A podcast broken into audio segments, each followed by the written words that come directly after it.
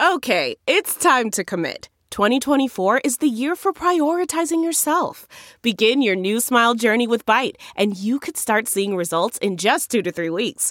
Just order your at home impression kit today for only $14.95 at Byte.com.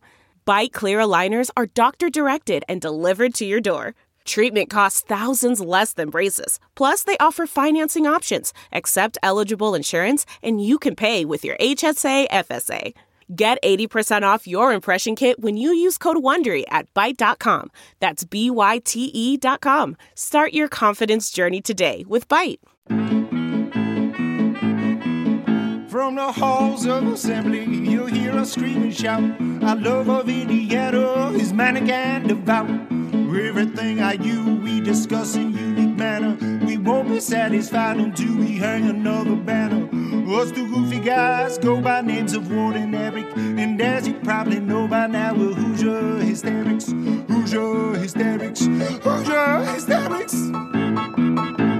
Hello, Ward.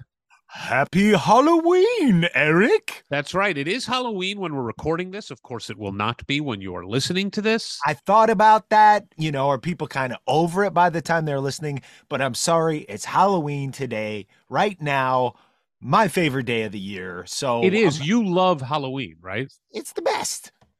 Okay. Um, what are you you dressing up? Will you dress up and go trick or treating? I feel like I have to defend Halloween just a little bit as the best Okay. because like stakes are so high at Christmas. And I, I, I mean, don't get me wrong, love me some Christmas. It's the only other holiday in the conversation, but that it's there's less emphasis on needing to get shit for other people. Of It's like, course. Here's just a big bag of candy to any kid that comes by. Enjoy. And now we're all going to get dressed up as a family, which we all love doing. Though this is the first year we're not doing like a group family Right. costume. Right. What are you? Um, I'm going to be going out trick or treating as Orville Peck.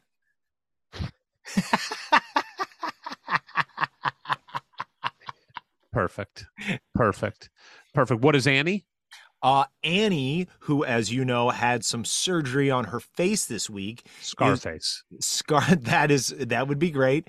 Uh, but uh, you're in the right ballpark. She's going as a plastic surgery patient.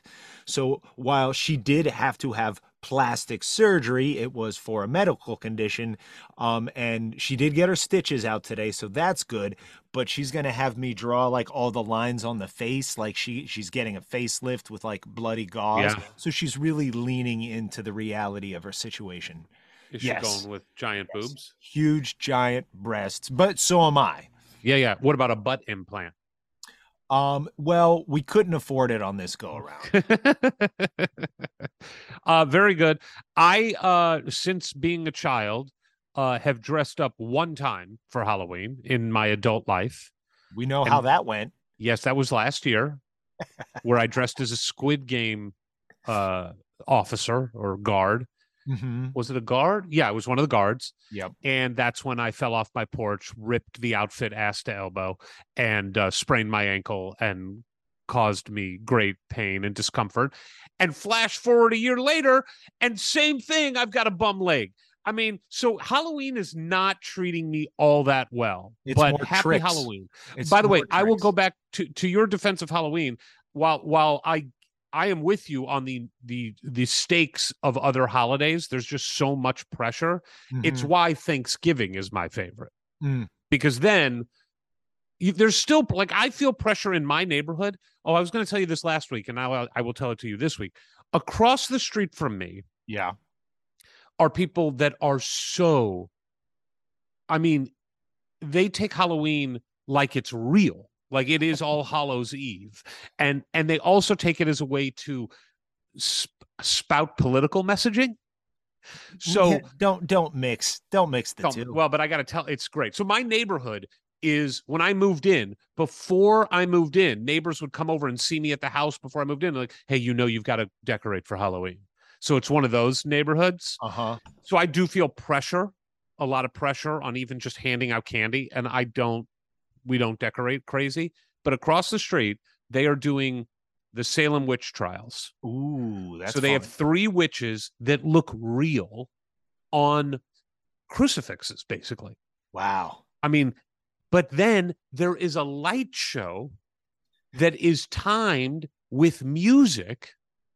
It's like on a loop, like a Uh-huh. like a five minute thing, and they've been running it every night for the last two weeks, what what what's the cutoff? like nine thirty. Yeah. Okay. It's so annoying. It Can is you- so. Can But you the hear music- like what? Yeah. I can't tell. I think it's Billie Eilish. Actually, Oh, I think it's Billie Eilish music, but mixed in are sound bites from Ruth Bader Ginsburg about a woman's right to choose, about women's rights. And God, look, I'm not getting into the political messaging here, but they they are.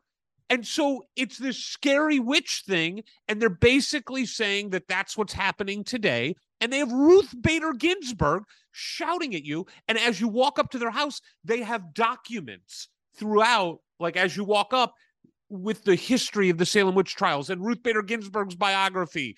And I mean, it's nuts. It is nuts. That has no place in Halloween. I don't think so. I I do love going to your general area though. We haven't done it this year and I guess we we're going to miss it. We should have done it this weekend where there's some entire blocks and streets over there and close to where the kids go to school that that are are unbelievable. You know that it's people in production design and art decoration who just have been building up these incredible incredible displays for years that like you know look we've we've got a skeleton on our roof we do a nice job inside but it's like when you look at that stuff you're like the these people are professionals They're and professional need, Halloweens. they may need professional help yeah, there's no doubt. No doubt about that. All right. Before we get started, because there's a lot to cover, let's pay homage to the people that help fund this high priced operation. Please by all means. Because we are. Mwah, powered by Mwah. CommunityCars.com Sponsor of the pod, Hoosier Hysterics CommunityCars.com Hoosier Legends talk with Ward and Eric. CommunityCars.com Fade out. I love. We should have had Straight No Chaser do a Halloween version of Community Cars for next year. and say hey guys we're gonna drop it on november 1st it'll be Yeah. great It'll be great. It'll be great.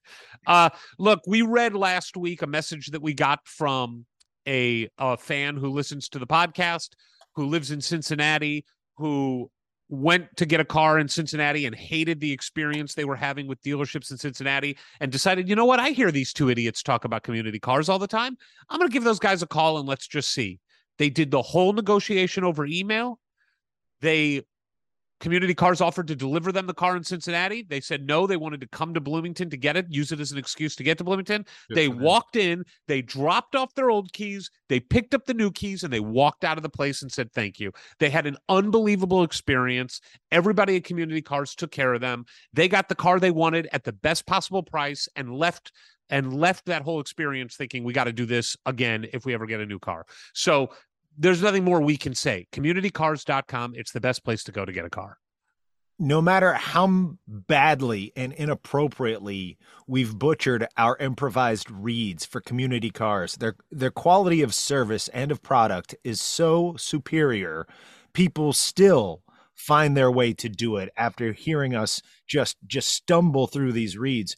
And this is another example. When we said last week, you reading that man's email was the best possible read we could do for community cars. We've proved it uh, again here today. Yes. I mean, it's not a high bar.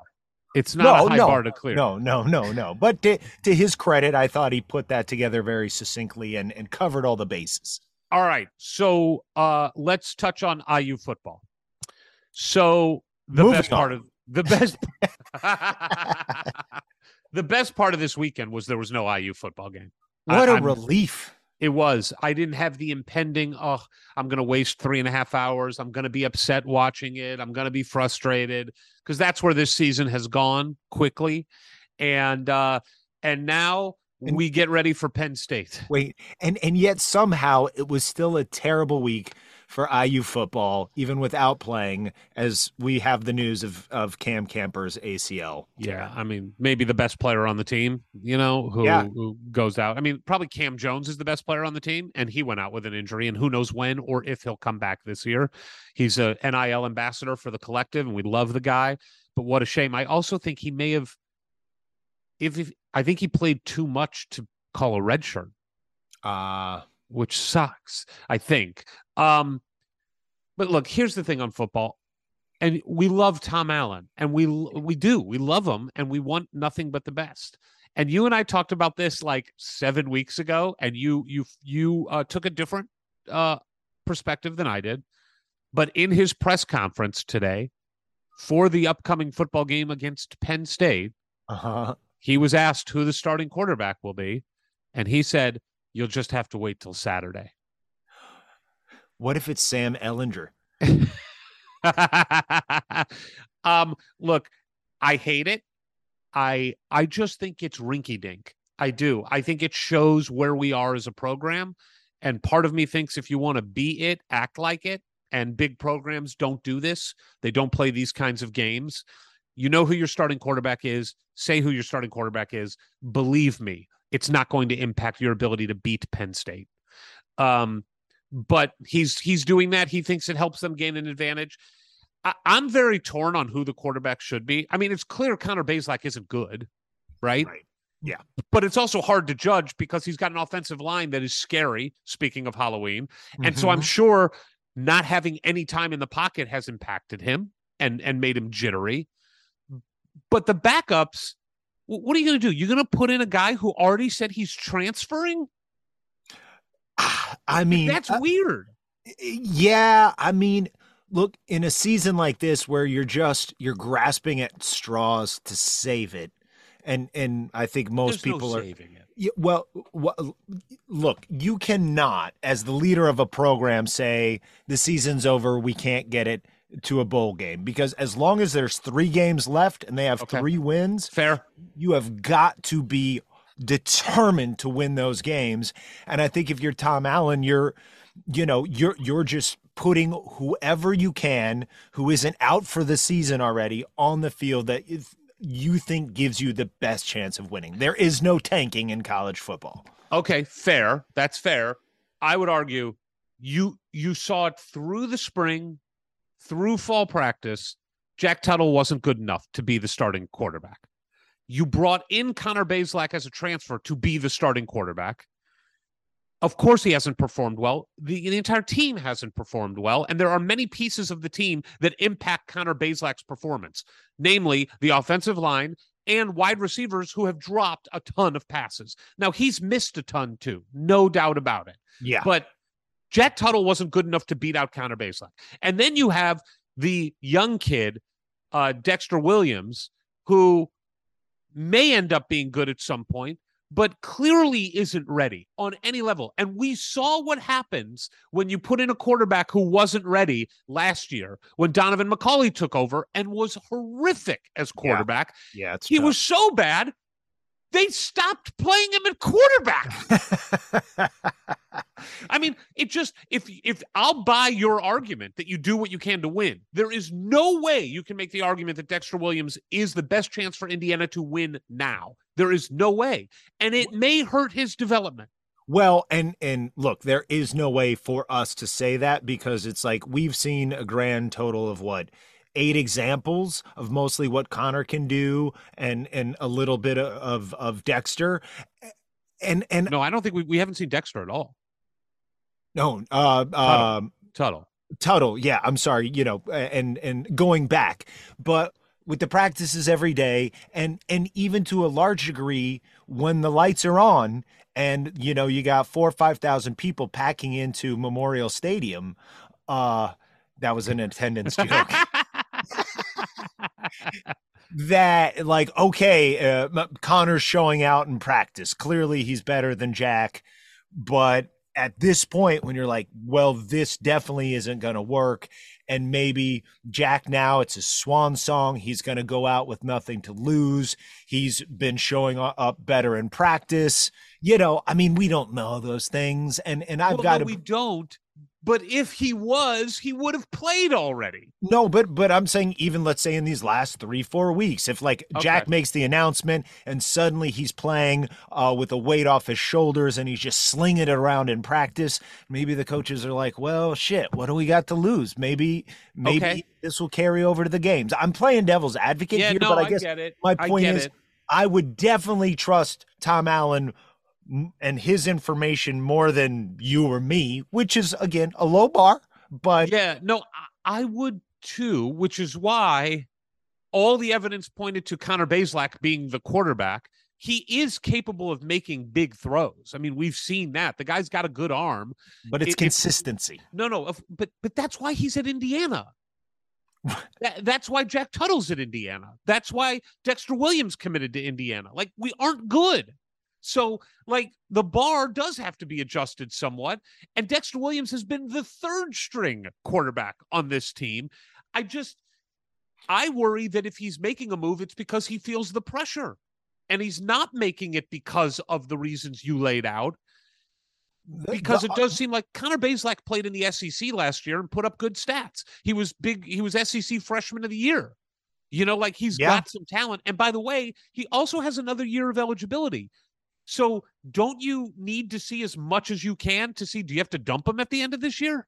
I mean, potentially, and who knows what's going on behind the scenes, but I think that's where you you if let's say you're like, okay, now it's mathematically impossible to get to a bowl game. Now the focus becomes next season. Fine, fine with that. Right. But we're not there yet. We're not there yet. We may be very soon, but but when we get to that point, then it's like who do I think is my best chance at being my best quarterback next year? And if they think maybe it's like Dexter, will throwing him into the deep end of the pool this year help his development or hurt it? And that's why that's why they get give Coach Allen gets paid uh, millions of million dollars dollars a year.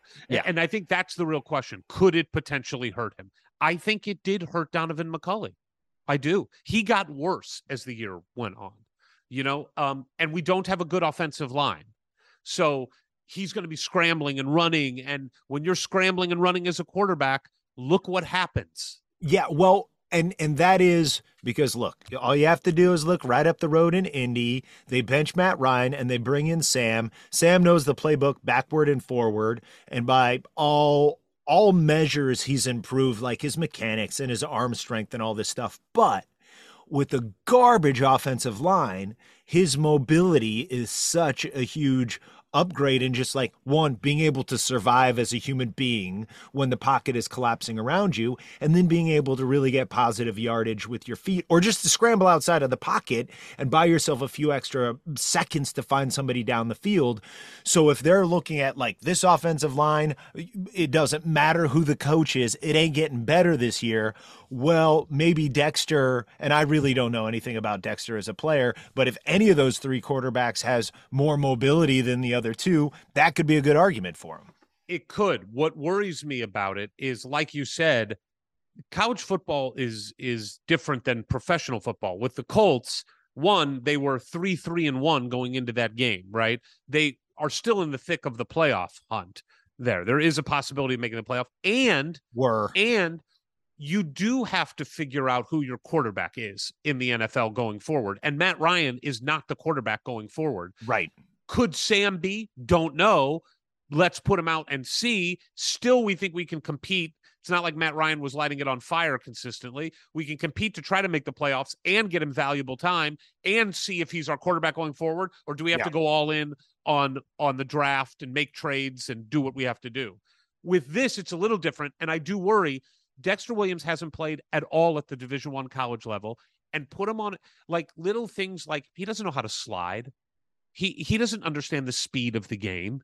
You know, He- well I think I think he can learn I think sliding is something you can learn well, I don't know, man. You look at some of these guys in the pros, even like Tua. He doesn't know how to slide. well you I, know- I I mean I, I'm just saying, you're putting a guy in who's a scrambler yeah with a shitty offensive line. yeah My gut is that his instinct is going to be run, run, run, run, run. And when you run, run, run, run, run, and don't have the savvy of experience to like feel where guys are, sure you could get hurt bad. And if Yeah. he gets hurt, in a couple games that are meaningless. How did that help you going forward in the offseason? Uh, no, no. I mean, like, in I, you can't, you can't not play somebody. I think because you're afraid they're going to get hurt because they don't, they don't know how to slide. I don't think that really factors in. And look, I could, my son in our house can slide like you're supposed to as a quarterback. He gets rug burn, but like, it's not a difficult skill to master. And You say that, but pros have trouble sliding. If their mind isn't a slide, they don't slide. Yeah, I I I think you got to coach them harder if they can't. I mean, and look, you could say that cost Andrew Luck some of his career because he if Right. that was just how he was mentally made up was to like just smash into a dude, and it you know r- ruptured his spleen once. So ah, I don't look. I, I, just worry about ruining a kid before you even give him a real shot. Like yeah, if no, it's Dexter a- Williams is the answer, then let him do spring ball. You know, let him go through all that as the starter. Let yeah, him, with the ones, sure. yeah, exactly. Let him get a feel for it a little bit more before you throw him to the wolves in a season that is dead, where like human nature is that these guys aren't. I'm sorry, I just don't think that their minds are in it the way they were in week one. Well, and like when you have Penn States and Ohio States coming up, I mean that is terrifying. Even even if you took an average Indiana line, you're like, wow, this is going to be horrific. Uh, but this year, it's going to be a bloodbath. Right. All right. So let's move on to flip from football and talk about the most exciting thing going on right now, which is the beginning of the IU basketball season. And it kicked off in earnest, I would say, with an exhibition game this last weekend against Marian. We watched the game together. We did a, a halftime hullabaloo about it, but we have not talked since the game. Uh, taking some time to digest everything you saw. I watched the game two more times, by the way, because there's nothing else to watch. Uh, what what do you take from it? What do you caution yourself to not get too excited about? Well, it's all with the huge caveat this was against an NAIA program. That is good, but is considerably less talented than uh, our second team. You know what I mean? Yeah, yeah. So, um you you want to see us basically be able to do whatever we want and that was largely the case. So generally speaking, we did what we needed to do to feel like okay, everything we're hoping for is still on the table. But we talked about this uh, uh, off the Twitter spaces and I believe on the spaces. But the fact that you didn't have two of your main rotation guys, one of your starters and Trayce, it was going to get uh, us a little more time to look at the guys we haven't got to look at yet. And I think everybody's in agreement that Jalen and Malik are as advertised. And then even with somebody like Logan, who, um, look, people uh, have been, you know, Trayce included, talking him up here recently in the offseason. But to see him go out there, look bigger, look confident, have a nice touch, and get 11 and 11, it's like, again, like that's, you just want to see that these guys have improved in terms of the guys like, well, we barely saw Logan last year. And for him to like just getting on the court is improvement, even against a lesser opponent in an ex- uh, exhibition time. And then for him to do well, because again, I think the coaches have started with this, starting with Coach Woodson is preaching confidence, but nothing's going to breed confidence in, in a player like Logan, like actually getting out there and seeing the ball go through the hoop or bringing down a bunch of boards. Yeah, I totally agree. Um, before the game, you and I talked about that. Obviously, we were most excited about seeing Jalen and Malik, and their debuts couldn't have gone better. I mean, they Delightful. Jalen just carries himself like a pro. I mean, enjoy it while we got it Yeah. because he just looks different. Malik, again, I think looked great, but as I watched more, I did caution myself like he was making moves on guys that are bad basketball players. Yeah. And and I think that some of that stuff is going to get snuffed out real quick against good talent. And there were also some times on defense where you could see you can't do that, dude, against good players. Mm. Um, you know, you can't commit like that. You got to wall up and be strong. And so we'll see how he progresses. But I mean, the debut couldn't have gone better. He clearly has tremendous skill. Yeah. Clearly. The the thing that bothered me the most in subsequent airings, and it bothered me when we watched it and we talked about it, was I was really looking forward to seeing Jalen and X driving and dishing to the wings, specifically to Miller Kopp, and seeing wide open threes come out of our half court. That didn't really happen. No. Um, you Just know, for race. Yeah, who I looked at those threes too. I think one was definitely on an out of bounds play where they just left him and he was the outlet under the basket and Mhm. it went to him and the guy didn't go out to him. The other was on a pick and roll where the guy did not go out and guard him. You know, so it was like I don't know how many of those will be available to race, but his shot looked great for sure. Well, it's and it's tantalizing because if if if even you know 18 feet out, he can draw his guy away from Trayce, and Agreed. Trayce is down there operating in space. That is scary for the other team. And look, Race Thompson the last 16 games of last year shot 42.7% from 3. The last half of the year, he shot over 40%. Do I think he's an over 40% three point shooter? No. But if he's 34, 35, which I think is feasible, he was 27 overall last year after starting the year awful and finishing the year great. So if he improves, which I think is to be expected, I think him in the low to mid 30s is totally feasible. And that is enough to get somebody uh, to guard him out there and at least pay attention Totally. but I want to see in the next exhibition game and then Morehead State, I do want to see us create more wide open threes from the half court. I want to see Miller get more open looks. He took two shots in the exhibition game, didn't play a lot, made both of them. So I want to see that uh more, but damn, it's exciting to just have Indiana basketball back. That was it. Just showing up at your house and seeing them out there on the court and the candy stripes getting ready to go. It was like, I can't believe we're here. We Yeah, we, no. we don't we don't have to just talk about it. There Yes. it is. There it is. And so, really excited about that. My guess is they keep Trayce out this next exhibition game as well. I Sure. think the feeling is why? Why? Yeah. If it's not 100%, we're pretty confident after three years of Trayce, we know that he knows where to be and Yeah. what he has to offer. Let's Mhm. wait till we actually need him and and games count. So that would be my guess. Tomorrow, I think, is a different story. I think tomorrow needs the minutes. for so sure. if he can go, I think they go with him, but we'll see. I mean, they, these are exhibition games, but I'm excited as hell to see the next one. Um, my my then- one my one thought because I it's even even as this much hype season is underway cannot ever completely get away from thinking about recruiting and they've uh they've offered this Malachi Moreno and just I think about like maybe some sort of graph chart of of the number of scholarship offers for 2023 and then the way it just shoots up just shoots up to the sky on 24 and 25 and and we'll see how we can hold down the fort next year when i mean it's going to be a huge turnover and with somebody like malik in the mix and maybe scoop coming along and trey both getting point guard minutes in practice there's a way to keep from there being too much of a drop off but it's hard to imagine the 24 and 25 classes that you know we go like oh for 60 or how many scholarship offers are out there by now it's it's overwhelming the number of top level five star and high four star guys who seem to be glad to get a scholarship offer from indiana yeah, yeah, uh, yeah. I, it is. I think you're right. We're not going to go 0 for 60, but could you go 0 for 10 for the top 25 kids? Yeah, you know, you could.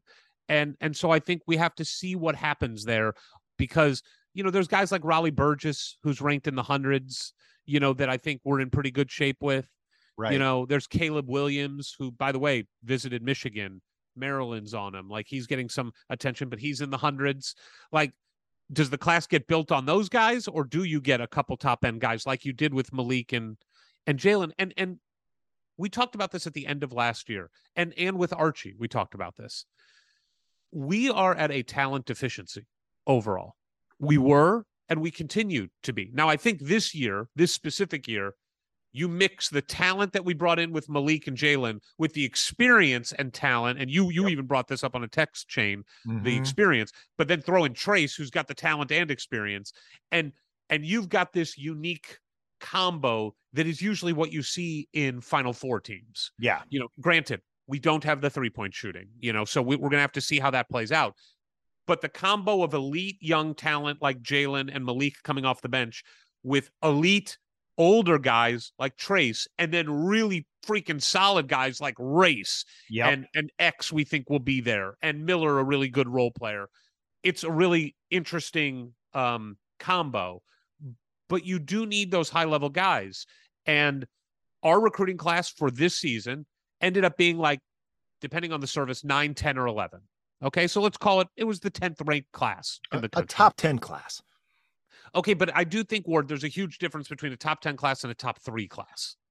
Okay, well, I mean, it's you got to walk before you run, and Fair. and just to get up into that that second tier behind the North Carolina, Kentucky, Kansas, you know, I don't know Villanova, Gonzaga, who's there right now. Yeah. Um, but yeah, okay, Duke, great. We're we're there. We're in that pack now. But yes. That's my point, though. Yeah. We're taking a step back in 23. yes, Like even if we get a little lucky, we are taking a pretty big step back in recruiting. 24 has got to return to a top 10 class, in my opinion. I see it playing out as Woody is going to have two pushes at a national championship this year. And if he can pull together 24 and 25 in in in top five classes, and and I haven't even kind of imagined who the older guys are on the team who are contributing that far down. It would, you know, I mean, Malik, Malik's Malik probably Logan. Malik's probably gone by 25. Maybe we'll see. I mean, Malik is an interesting guy because he's not super athletic. Right. And usually the NBA likes those super athletic guys. But I think, look, I think Malik is definitely here for two years, and I think it's reasonable that he's here for three. Yeah.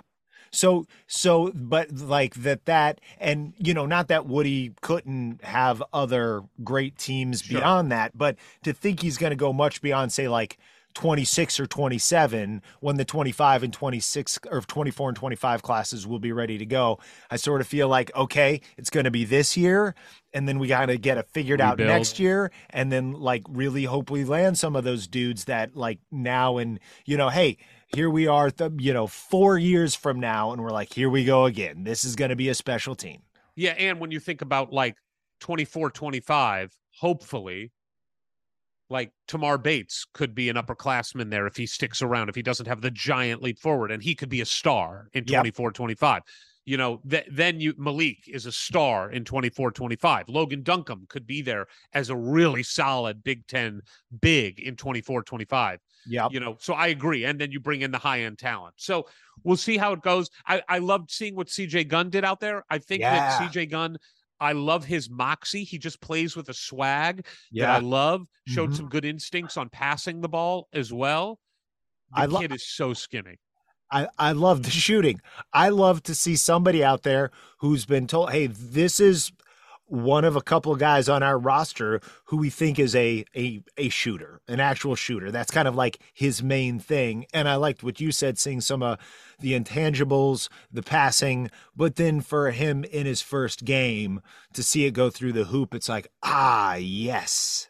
And they were Ah, both i went back and really looked at his two threes. The first one was out of the half court. The ball went into malik. He was oh he got himself into position wide open on the wing and malik made a bad pass to him where he had to move to his right to catch it yeah. allowed the guy to close in on him more and he's still at six foot six. There's not guys that are going to bother him you know at six foot six shooting on the wing he can Yeah. get a shot off. He did with a guy in his face and drilled it. Second half one was really interesting i'm i'm blanking now. Might have been race passing it to him might have been jordan. But he had his guy kind of on skates at the three point line. Jordan i think it was had the ball a little bit inside the the line the three point line and CJ was just running back and forth, cutting, and finally got the guy to bite on a fake, freed himself open just for a little window, caught the ball, went up with it. yeah. So, like, he's clearly got talent and skill. I think he his big thing is going to be. He remember that one play where he got bumped and he went like flying like four feet. yeah. He's skinny. he's skinny. And when you're playing in the Big Ten, you know, you got to be able to hold your ground. So we'll see. Uh, but excited for his development. All right. Indiana men's basketball has started, but there's another top 15 team in the country playing in Bloomington, and that's the IU women's basketball program, which kicks off its season, I believe, one week from today when this airs. So you got the number 11 team in the country. You got a team that's made back to back Sweet 16s. They made an Elite Eight two years ago. They went out and got a whole slew of new players, transfers, international, and freshmen that fill needs that this team had. It is as exciting as it could be leading into this year's team. And we got the best person to talk to about it. Here comes our guest. Here comes our guest. Ladies and gentlemen, boys and girls, she's back somehow in her incredibly busy preseason schedule. She has found time to come back and join us. But who exactly is she, Eric? Oh, you know what? Every we've had her on a couple times, and every time this intro gets better and better and better. Hailing from Seymour, Indiana. I'm going to skip everything because it's too long until Indiana. She is beginning her ninth season with Indiana women's basketball. She has been to four NCAA tournaments, back to back Sweet 16s the last two years, an Elite Eight appearance, seven consecutive 20 win seasons, a record of 172 and 89 at Indiana, and God willing, and if everything stays on course, will become the all time winningest coach at Indiana women's basketball this season. She's won 371 games overall in her 19 seasons as head coach. She has coached 42 academic All Big Ten selections. She has coached 24 All Big Ten honorees. Indiana received a number three seed in the tournament last year, its highest seed ever. It's the first time Indiana hosted first and second round games in the tournament in Bloomington. It was the first Big Ten title, Big Ten tournament title appearance in 20 years. All five starters last year earned all Big Ten honors.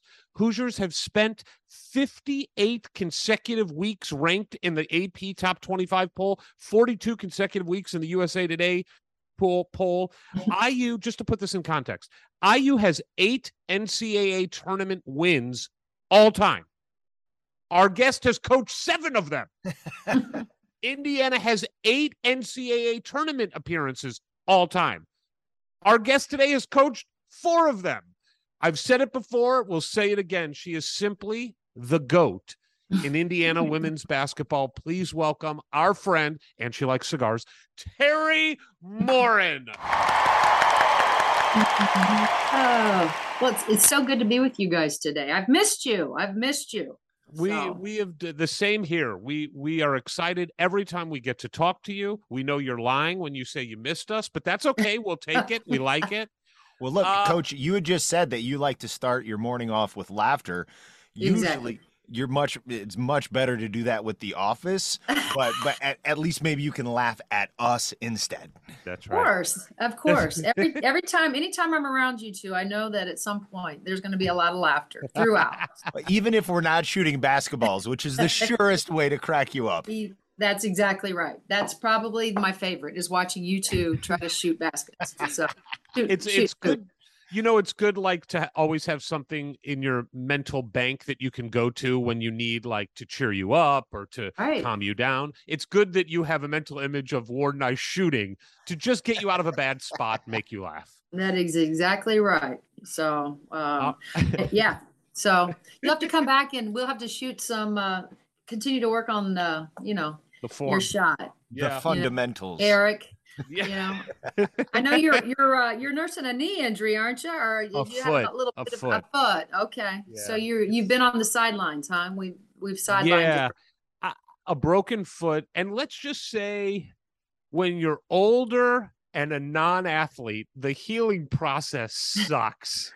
it just sucks. I mean, I thought it, in the I, I broke my foot. It's been five weeks now since I broke it, and I mean, I, I still can't put any weight on it at all. I had to have surgery, but in that time, my son severely sprained his ankle. Mm. Okay. I got a call from school.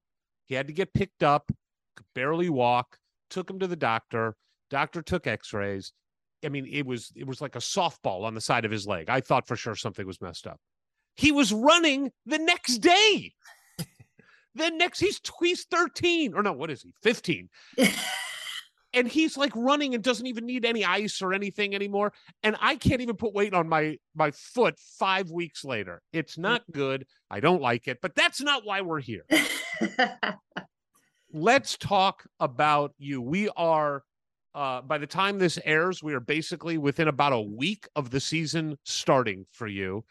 Uh, and and a bit of a while not a total rebuild because you don't do that you reload but it is a, a, change let's say in in the core if you will mm-hmm. because some of that core has moved on although some of it moved on to the bench next to you in Ali Patberg right um how are you feeling going into to this season where I would imagine with seven newcomers yeah. it's just a little bit of a different dynamic this season oh well there's, there's no doubt but I do think that uh, there's you know we're very optimistic um to say the least with the um you know the new faces that we have added uh, to the seven returners. Um, you know, and they're different pieces. Obviously, um, you know, uh, uh, Aleksa Gulbe and and Nikki and and although Ali is in our office, but the two of the other two are not walking through that door anytime soon. So you know, I've tried not to compare them to last year's team. Uh, that's not not fair to the you know the team that we have now. Um, but um, you know, to say that um, I think we all have high expectations. Uh, you know, the three that we did add, uh, of course, you know, Sid and Sara, you know, Sara, you know, coming from Minnesota, Sid coming from Oregon, um, Alexa Geary coming from Providence. I mean, these are veteran, you know, young ladies that have played a lot of minutes. Um, and so, uh, and then our two freshmen, you know, I don't want to forget about those two young ladies as well. Um, not two, four of them. Um, you know, uh, one from Finland. Obviously, uh, we're excited about Yarden uh, Garzon from from Israel, and then uh, you know Lily and, and Lexi. You know, so this is um, you know these have been seven kids that have. Um, you know, I don't know that it's been a smooth transition for them because you know it, it never is, uh, especially for the freshmen. But um, no, I I like this team. I like the makeup of the team. I like I like what they um, I think can add to the to the Grace Bergers and the Mackenzie Holmes and the Chloe Moore MacNeils. And so uh, yeah, I think we're very optimistic. Uh, it's it, it, here's what I will say though, and and I could be speaking. Um, I, I do think our best basketball be, will be ahead of us. You know, there is this moment. There's a time where you have to still uh, and, and, and, it can happen in practice. It really has to happen in live game experience, mm-hmm. uh, where you know um, whether it's trying to figure out your your your substitution patterns or the the, the, the four or five or the five that play you know best together. Uh, you know what can what can the other guys give us coming off the bench? Can they hold serve while you know the, the uh, Grace Berger sits next to us for a few minutes, and and hopefully we'll have an opportunity to give her more of a, a rest time than we were a year ago. You know, we've always said with Nikki and Ali and uh, Grace, you know, they've they they're workhorses. They didn't need a lot of time to come over and sit next to us. Right. Um, but I don't know that you know the pieces that we have are like that. They're not built like that. That's not a bad thing. It's just that they're not built like that. So I do think that we'll we'll be deeper. I think you'll see more more different um, faces out on the floor from time to time. But with that comes uh, you know a growing you know a growing process for us and, sure. and just getting used to one another. So, uh, but we're excited. I wonder, Coach. You have maybe an ideal way of playing basketball. You have the way the team was playing last year, but now with seven new players in the fold, how much about it is trying to take the skills that you scouted in some cases you even played against them um, and integrating them into what you want to do and how much is it actually now that they're here on my court and i'm seeing them with my other players mm-hmm. adjusting what what you want to do based on their skill sets well I, i'll say this word i mean what we've gained, uh, you know, we've been so great defensively, but I think what what we've gained with the the new faces is um, I think we have more scoring power. You know, yeah. Sid, um, you know, of course, Sara Scalia came in the hall last year and stuck seven threes on us, and yeah. so um, you know, I think we're excited about and not that you know we don't classify Ali Patberg as a great shooter or Nikki as a great shooter or Aleksa as a great shooter, but we we have gained some really um, uh, good players that are going to be able to, um, you know, shoot it and shoot it at a high level. And we didn't have that a year ago. You know, one of our Achilles heel heel uh, has been, you know, our inconsistency outside the arc. Sure. You know, we've we've been up and down. We really have, and uh, that's been very you know well documented throughout you know the last couple of years. Uh, as as like I said, as good as we've been defensively, um, and as as great as players that we have, we just haven't found the consistency outside the three point um, uh, three point shot. Uh, and so I think with you know I'm I'm hopeful. You know I watch them every day, and and and it's it's it's it's fun to watch kids that. Um, you know, when Grace Berger can get downhill and spray that thing out, and you see that thing go in time and time again, or you're on the sidelines and and every time Sara shoots it, you expect it to go in. That's a good feeling to have. Uh, and Sid the same. You know, there there's a great comfort in knowing and watching those kids in practice right now, thinking, wow, we get into a game. Maybe in the in the past we've been fingers crossed. Well, I hope that thing goes in for us, but you know, it feels different. It feels different to have a kid like Sara Scalia, who is such a high level elite shooter on your basketball team. Well, and I imagine nobody's more excited about that than Mackenzie. just like uh, the way that she's just going to have more room to operate this year, isn't she? Yeah, I think so. You know, I think one of the things we got to be very careful of, and you know, that's we've had officials probably uh, come in more more in the last two or three weeks because I do think you know, with having the shooters that we have, it's easy to fall in love thinking that that three is such a is a great shot for us. And maybe in reality it is, you know, for some of those kids, but you also have to have uh, you know, the the the know-how that hey, when those things aren't falling, we still have an all-American post player on the inside. Um, and so I do think it has to be a combination of the two. We have to find great balance because we we know that we need Mackenzie. Uh, and um, but I do think you're absolutely right. Teams will have a, a much more difficult time um, now because of what what we've added. You know, the pieces. They're going to have to. They're going to have to really. Um, uh, you know, be true to to who you know guarding those guys and not feeling like, well, you know, she's a twenty eight percent three point shooter. You know, I don't think that's going to be the case. I think uh, all of those the sids and the sarahs are going to garner a lot of attention. Um, and then and then grace has also uh, you know uh, worked on her you know she continues to obviously work on her consistency. And then a year ago we saw chloe really step in and yes. um, be a legitimate you know shot maker for us um, outside the arc. So um, you know we do feel like teams are going to have to play us honest. And i i do think you're right. I, but but mac will continue uh, to to see yourself in double situations where kids you just have to. Um, you know, we have a practice squad that's made up of of guys here, you know, uh, which are terrific. But um, you know, she's still, you know, she's still a hard guard for them. You know, and these yeah. are six two, six three men that are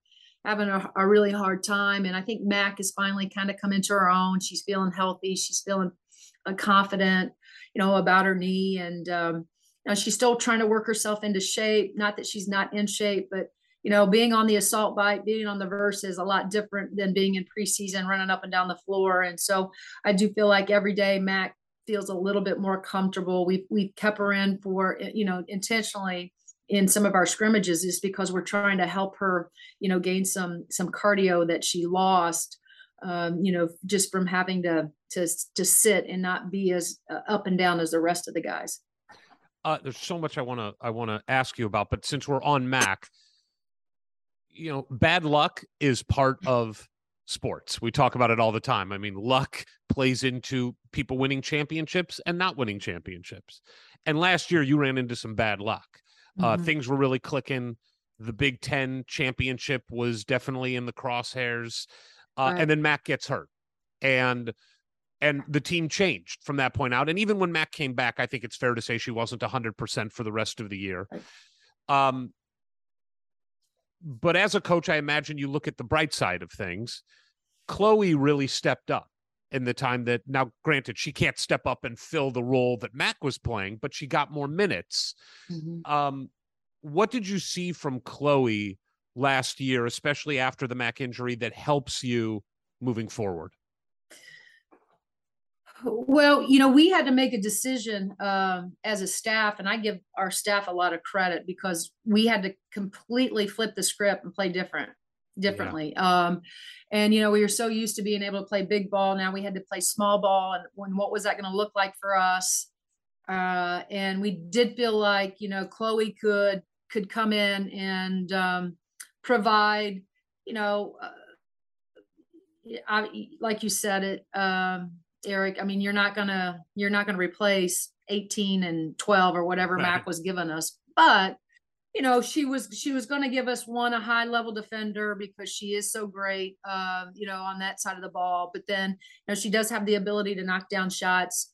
Uh, she just hadn't had the the opportunity as far as the playing time, you know, to prove that night in and night out. But um, you know, I think for her, and I said this to our, uh, you know, our group after Mac went down, it's just gives somebody an opportunity, the KBs, the Kiandra Brownes, and the Chloe Moore MacNeils, oppor- you know, an opportunity to really get, you know, great experience. And um, and we knew that um, you know Mac was going to have surgery. Mac was at some point would be back, and we just we just hung on to the experience that Chloe and KB were getting was ultimately going to help us, you know, down the stretch. And um, and it did. You know, I don't think without Chloe uh, in the Big Ten tournament, you know, we we beat you know some of those. We we beat the Ohio States. There's no Right. way. You know, if I think back to if you know just to take you guys back to that moment, uh, Aleksa Gulbe was out. She Yeah. um, you know she got really sick that morning at at shoot around, and we didn't know if we were ha- we would have her. She's back in the back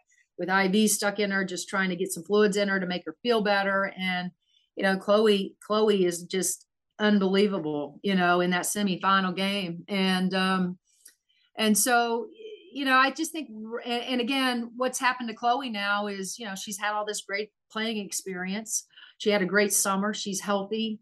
Um, you know, she's found herself in that starting, you know, wing spot for us. And um and we just we count on her. She her voice is stronger than ever in terms of uh, leading, you know, our our new our newcomers. Uh, her work ethic has always been tr- tremendous. Uh, you can play her different positions. You know, you can play her on the ball, you can play her or at the point, you can play her off the ball. So, you know, she really, she really, it's a great story. You know, because in the day and age of kids, young players uh, not getting the playing time instantly, right? That that you expect when you enter college. She's she's um, really um, been patient. She's uh, been patiently waiting, but while she's been waiting, she's been improving and getting better and showing up in the gym every day and working and all that. So I'm really proud of her just because, you know, you don't, you don't, there's not a lot of Chloe Moore MacNeil stories out there. You know, kids are, it's, it's, uh, it's too quick for them to bounce and say, oh, I'm going to head out elsewhere. Instead, she's been really true to what we told her she could become here and has really been committed to just trying to get better and help her team and be a great teammate, but just be so coachable. And um, so I'm excited for her. That's great. When you have a plethora of talent like you do, I mean, it's now, you know, this is a good problem to have, but with the program you've built, you you do have several players who are going to be coming off the bench who would be starting at other Big Ten programs. Do you do you do you have to be like a- aware of that, and do you have a way of of even speaking to those players and keeping them um, encouraged, uh, Yeah. or, or is it something where it's sort of self evident to everybody as as to who should be starting, who should be coming off the bench? Well, Ward, I don't know that you can look at uh, you know, be in our practice right now and say that you know, even though we we pro- we probably feel like as a staff right now we have six starters, E- easy. E- kids, you know, six of them that could easily be in the lineup and start for us and do well for us. Um, but um, it, it's a great problem to have but it is it can get a little dicey. And i think for us what we've always tried to do is be great communicators with those kids. Um, and reminding them one while they're here why they're here and that's to win and be a part of a winning program and also reminding them that they all have a role to play in this. And even though Alyssa Geary, you know, started at Providence, that might not be the case here. But what she can do is she can come in off the bench and be that that four man or that five man, you know, something that backs up Mackenzie because she's so she's six four, she's long, um, and just remind her again, we need her, in, you know, to to to while Mac's out, you know, to not just hold serve, but I mean contribute, right? We want her, we want her thinking score. We want her thinking protect the rim. We want her to thinking just like um, you know, a, a, a starter, if you will, would. But you know, for us, it's just trying to to make sure that we are doing right. You know, at, at the end of the day, we all want to be successful. As as the, the the the leader of this program, I got to make sure that we got the kids on the floor that are going to give us the best chance. And uh, you know, some of those kids, it never happens. I mean, there's there's 14 on this roster. You guys know there's 200 minutes. It doesn't. It's the math is not going to add up. You know, to what everybody wants it to look like. Uh, but um, you know, I think more than anything, it's it's about um, reminding them of why they're here, but also reminding them of who they're becoming while they're here because it's hard. It's it's Yeah. really hard to, you know, be the best player, whether you're a transfer, whether you're a high school player, and come into college and go, wait a minute, what? I'm not I'm not starting, and because there there there's experience, there's just better there maybe there's more talented players ahead of you but I think there's a great life lesson and all that. And that's just, you got to, like Chloe's, like the Grace Bergers, you got to keep your head down and you got to trust your staff. You got to trust the process of getting better. And sooner or later, your time's going to come um, where you're going to step on, step, you know, step in and, and perhaps be a starter or, or play, you know, the, the minutes that you want um, and con- contribute. But um, at the end of the day, we all just want to win. And, Yeah. um, we're gonna we're gonna play those guys that uh, give us the best chance and and and and while we're at it not forget about you know those other you know those the, the role players or the players that have a role um, there's still a lot of value in that and when they do get in you got to remind them that these are real life minutes that you're getting maybe we're up by a lot but they're real life minutes and experience that you're gaining right now and um, and I hold their feet to the fire. I want them to to to look at that situation as uh, serious. And even though we're up maybe 25, 30, these are these these are meaningful minutes for you right now that you're going to gain in experience. And so those are the the messages that we try to send them. Um, a quick aside before I ask the, the next real question I have, but in the women's game in college, you're allowed 14 scholarships, right? 15. 15. 15. Why? Why is it different between the women's game and the men's game? I, I, is there a reason for that? Well, if you think about it, there's this thing called gender equity. Yeah. you know and, and you have to you have to gender equity is uh, it's broad so you're thinking about all the the the, the uh, scholarships that go into men's foot, in football oh, right so it's so it's um, it's- it's accounted okay. male athletics uh, got and it. female and so And because there is no women's football, they have to spread out the correct to to equal it out. Okay. Correct. All right. correct but i will say this i mean there's been great debate um in women's basketball you, it's it's been on the table for us to discuss do we want to reduce that do we want to go Yeah, to 13 like Because doesn't it cause you headaches too? Because It- I, I get everything you just answered about keeping players encouraged. But when you've got 14, 15 people on scholarship, 13, 14, and 15 are not seeing significant real minutes. And they probably, in their minds, think they should. That's just got to be. Is, is that good for them and the teams? Yeah. And that's part of the challenge, to be honest with you. It, it really is. It pains me that, um, you know, they, we can't provide them all with equal opportunity, but that's not what Right. This is not, that's not what it is. And, and I remind them of that all the time. It's, it, it's just not, um, the Well, best it's not player. it's, it's not life either.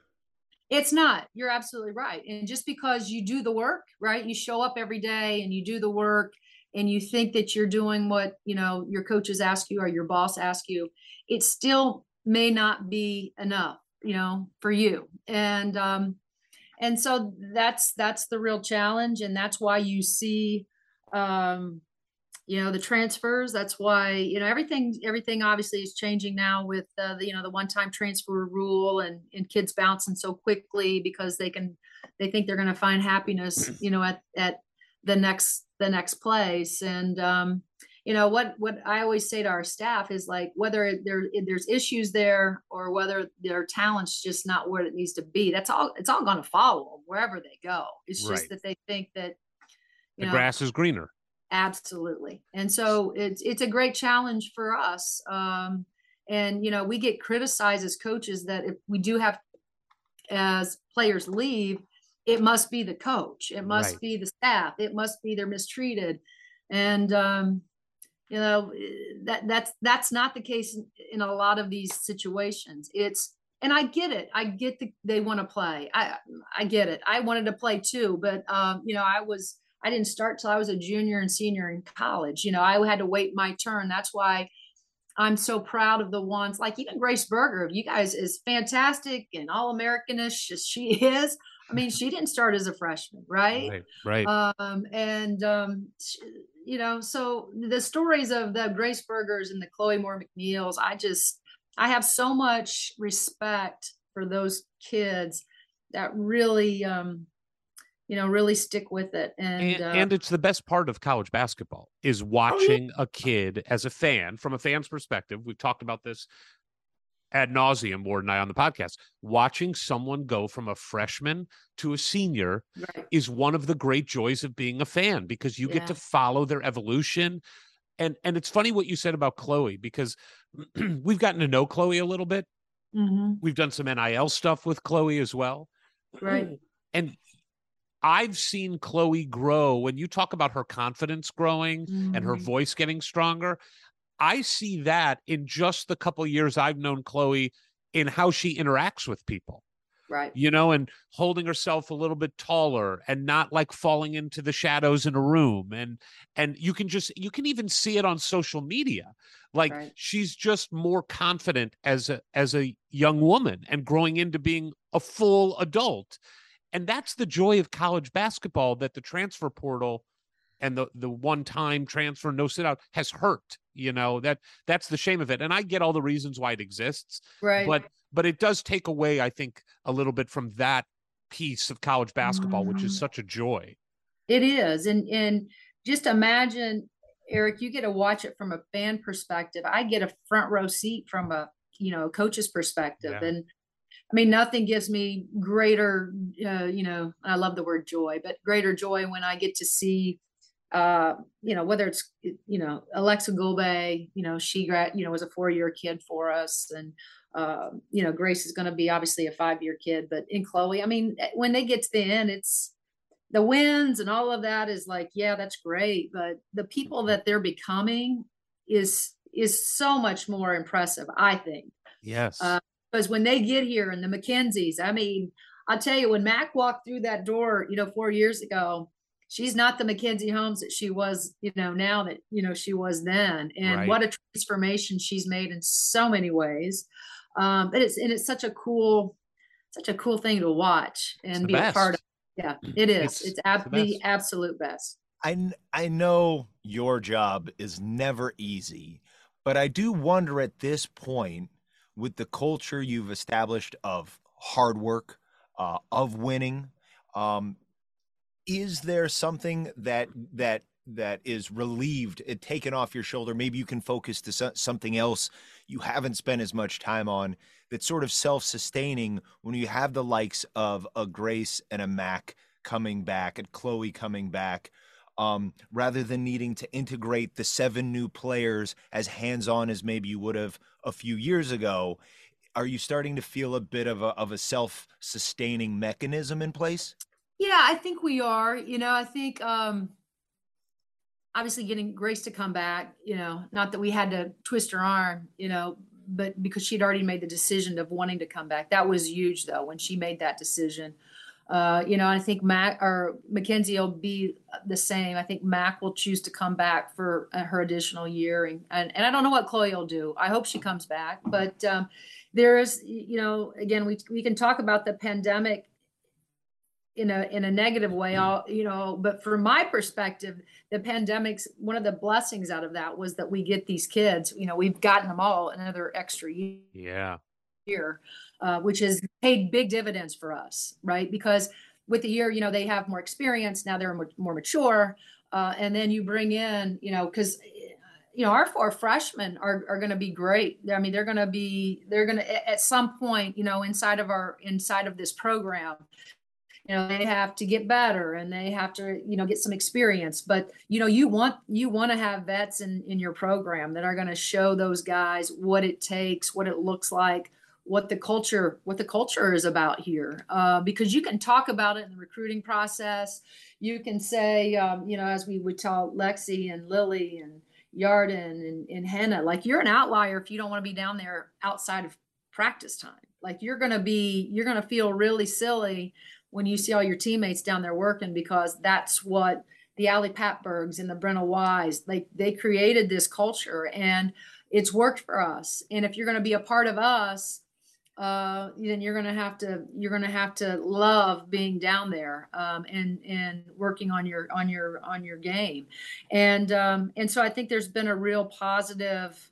You know, I love it. Is there a sense of um, you know, I think about this all the time. Like when when Grace made her decision, it feels a whole lot different when you know, you know, from year year to year who's coming back and who's going to be a part of your roster roster.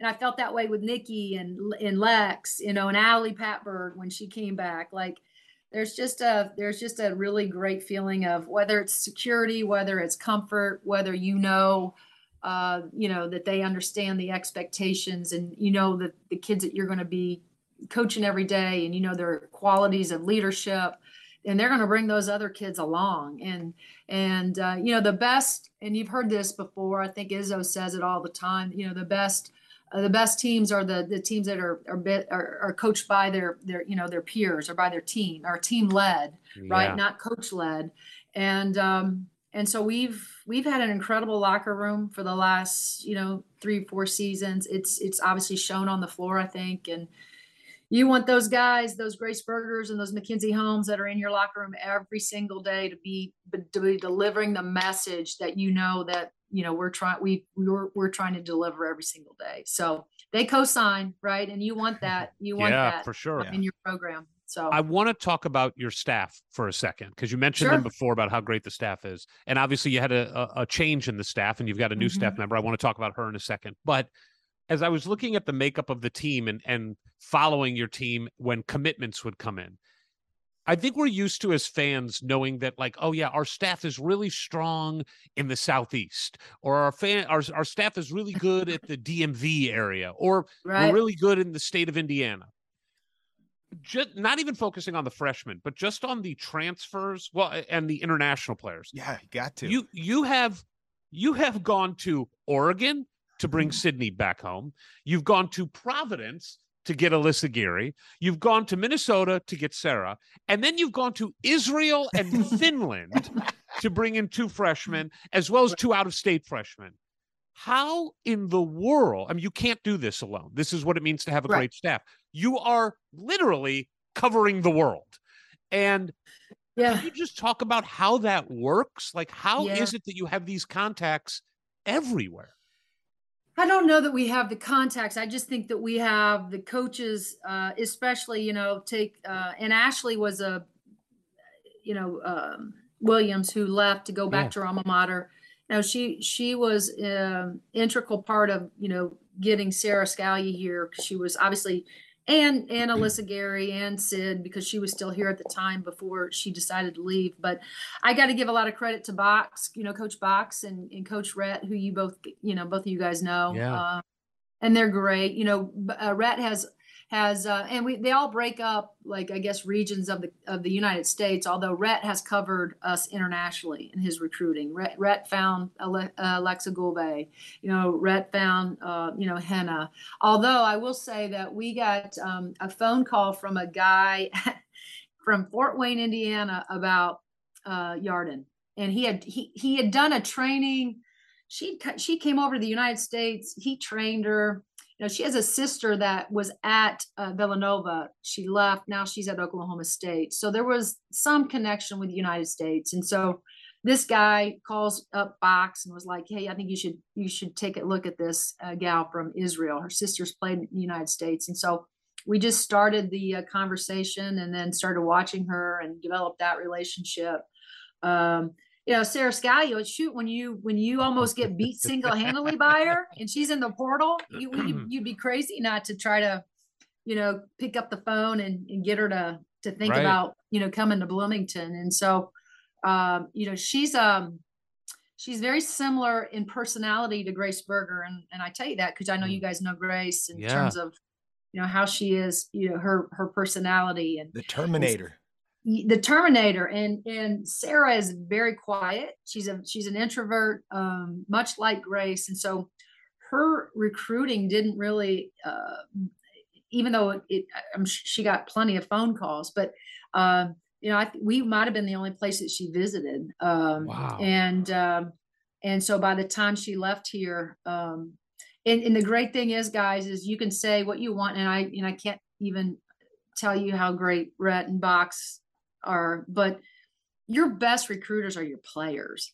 And so when she gets to come to Bloomington and hang out with Mac and hang out with Grace and hang out with, you know, that's that's where it's at. That's where you these kids decide they want to be a part of of not just yeah we're the figureheads you know that that but at the end of the day they want to play. She wants to play with grace. She wants to play with mac.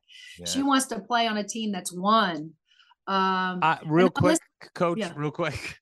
Funny little story. When Ward and I were back, I can't remember which time, but we went to a soccer game mhm. and a bunch of your players were there, Mac and Chloe, and Ward had walked ahead and was like playing a prank on me, like not telling me where he was. It So was I'm like really an fun watching Eric around. walk around. But but um I I walk by Chloe and Mac and Mac you know reaches out to me hey and we start chatting and we somehow have a conversation about like the best cookies in town and she we're mm-hmm. talking about Crumbl Sure. versus baked versus insomnia and and there, there's like this really fun conversation happening and at some point in the conversation it was like yeah we should go get cookies and i'm like yeah and then i realized as i'm walking away I they're so magnetic and so cool, and you want to hang around them. Mhm. And then I realized I can't be hanging around with 20 year old women's basketball players. That is not an appropriate thing for a 45 year old man Right. to do. But my point Right. is that they are the group of them. We saw them go to a, a volleyball game together. Mhm. Th- there is such a cool camaraderie that exists on that team. I can understand when you say that your players are your best recruiters. Who Right. wouldn't want to be a part of that? Right. It's so Yeah. cool. Just 45 year old men shouldn't be a part of Yeah. that. I think. Yeah fair to say. and and you know you guys are you know i know you're a dad i mean they're so good with parents also and so imagine letting your daughter dropping her off in bloomington and going all right who not only do you want her around you know great coaches and great people that are coaches but you also want to know the group the, the, the group of women she's going to be around and Great point. they you know they will they will sit and talk with parents and parents will ask them questions and and i love it because i know one they're going to be authentic they're going to be truthful they're you know and so uh, we get obviously i'm so lucky because i get all the the compliments about them. But parents i mean they are just blown away by how accessible they are how friendly they are how they'll just sit and they'll talk and they want to they want to a- answer questions you know because you have so many parents that you know there's a lot of anxiety there's a lot of stress that comes with the recruiting process and they want to make sure their kids making the right decision they want to make sure that they're around the right kinds of kids and so they make it really they make it easy um, and they they, They they certainly are helpful but um, but that's how the recruiting it's it's funny i mean Alyssa Geary um, uh, our young lady from providence she she grew up you know one of her dream schools was indiana Really? um, and um, and so things like that happen. You know, we we recruited obviously Lexi Bargesser from Michigan. She had all the Big Ten schools wanting her, but we re- just outlasted everybody. Uh, you know, with recruiting process. And then uh, Lily was an early sign from Minnesota. Uh, Henna was again a kid that uh, Rhett, you know, uh, went over and watched. But that's kind of how it works. There's no there's no real recipe There's nothing. Uh, we look at our what we need, and um, you know, we're, we just are trying to be real intentional about um, you know the kids that we bring in because it's so easy to to find a kid in the portal, for example, and go, wow, she is unbelievable. But man, you call the coach or you call her handlers or you call somebody, you know, and especially the, the coach, and they're like, she's, yeah, you, you might want to think twice, right? Wow. Um, and those are the kids that we have to make hard decisions on because we have such a great culture and, um, you know, we don't, we just don't feel like, um, you know, we have to make sacrifices now. We can, we can still find uh, great high character kids that want to come in and be a part of what we're doing. So on, on a side note, Rhett is no dummy. Rhett is like, "Mm, let me let me get in on the European scouting. Uh, Right. Coach, I need to get back over to Europe again. Let- the, the- the department's Yeah. gonna cover that, right? Okay, right, cool. yeah. So Um, he just got yeah he just got back from Greece not too long Oh. ago. But uh, and I said, hey, while you're at it, you might want to take Tip. That's his wife, and he was like, oh, that's a great idea. So. Yeah. Uh, you know, I think he made he scored major major points with his wife when he was able to take her to of all places Greece. So You'll know you'll you, you know you'll have problems when he'll be like, "Yeah, I heard there's a great player in Tahiti. yeah, I, I, I and apparently I got to stay there a week because it's Right. something cultural. Yep. I've got to stay there." yeah. Coach, in in your time at IU, uh, you've turned the program from the the hunters into the hunted. Mhm. And and this now isn't the first season you're going in with expectations, not only individual players with all American, all Big Ten accolade, uh, but of course the team as well. How how if at all have you sort of uh, adjusted your mindset, the team's mindset of of how to have that target on your back? You know, I think um, we've act- actually, I, I think Ward, we've navigated it pretty well the last couple of years because we feel like you know we were picked to win the big two years ago. Of course, we've been at the top. You know, last year, this year, same thing. I th- I think it's it's it's when you have a kid like Grace Berger, your your leader, right? That reminds you all the time, Coach. We haven't done nothing yet, right? Because to, to her, it's about championships. Um, yeah, I think there's there's um, a, a great appreciation for a kid like Grace that realizes um, that yeah we've we've we still have we still have a lot of work to do and and and, no matter where we're picked, uh, how people view us, the pundits on the outside in the Big Ten across the United States, country, uh, whether we're picked in the poll or this and that. I don't think that changes who we are. It just never has. Um, I, you know, we've just always worked under the same, um, you know, that uh, we're gonna we're gonna do it because we're we're we're our our hard work is gonna be what sustains you know this program. It's gonna be what we're gonna be about. But we also are are the ones that have this and you've heard me say it before this invisible chip that we that we we we walk around here with that we're still trying to prove that we belong. Yeah. and and i don't think that's a bad thing. I i like that. Um you know i think that you know it's something that has has probably um been good for me in terms of my coaching career. You know i've always been that person like you know there's still so much more i have to learn so much more i have to do. I got to work that much harder. Um and and and i think of as i've grown older now i don't have it's it's different for me you know um the the winning piece of it. But i think for those young kids because we talk about it so much that hey the only way this happens is if we continue to do what we're we do and that's put our head down and come to work every day. Um, and it seems sounds so simple but not getting caught up in what people you know their expectations of what they think we should should be and should do. I mean we we understand. We want to win. We want to win the we want to win a big 10 championship. You know we want to get to a final four. Those are all things that happen inside your locker room inside your meeting rooms you know the intimate moments that you have and you share with your players. Um, you know we we have you know we know what we want to accomplish. It's um, just making sure that we're managing all the noise on the outside. It's like and I think Alan says it the best, you know, it's like earmuffs and blinders. You just keep your head down and you just keep focusing on what's ahead and not get caught up in what other people, fans, parents, you know, think you should be doing. So People Yeah. like us. Yeah. Um, Do you know what? Uh, you know, as and again, you, as I've said, you know, the pressure is a privilege, and I tell those kids that all the time. You know, wouldn't you much rather have this pressure of winning than them talk, not either, well, maybe not talking about you at all, right. You know, and Totally. so we don't want to be that program either. We want, we want to, you know, we want there to be, you know, some noise, but we as a group need to make sure that we're managing that noise and realizing that we just got to keep doing what we're doing because uh, we feel like there's evidence, you know, to prove that some of the things and a lot of the things that we have been doing are working for us. um you mentioned you know your achilles heel the last couple seasons was was um three point shooting Mhm. um and clearly you made a concerted effort this year probably more than any other time you've been here and you're and you're now going into ninth season to fix that with the players that you brought in and i think it would be fair to say that if there is a 1a or 1b achilles heel it would be depth the last few years you know uh, and you may not have needed it as much with the Right. workhorses that you had but but you have fixed that on an individual level.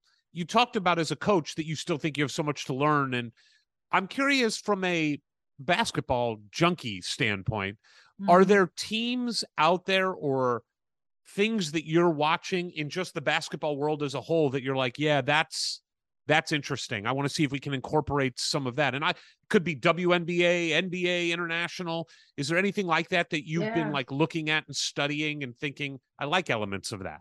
Yeah, no, I love the way uh had, I had um what Becky Hammon was doing at Vegas. You know, when you have a kid like uh, you know, some of the, the shooters that she has, some of those actions, Yeah. um we've really been trying. I mean, we have to make sure, and again, uh there has to be a balance. We have to make sure that we include Mac in all of this as well. But because of the the pieces, you can have a lot of fun when you have kids that can shoot it. You know, there's a Mhm. lot of different actions. Of course, you know, you you want to spread the floor out and give our kids opportunities to have some freedom and not you know, I never have wanted them to feel robotic in nature and you know, in that sense either. I want them to be able to play to their strengths, but um you know, our spacing is something in our, inside of our offense that we've really tried to work on the last couple years uh, uh, in terms of sharing, being able to share the ball, being able to look pretty um, with our spacing, with our passing, our ability to pass, making the right decisions, and so forth. And so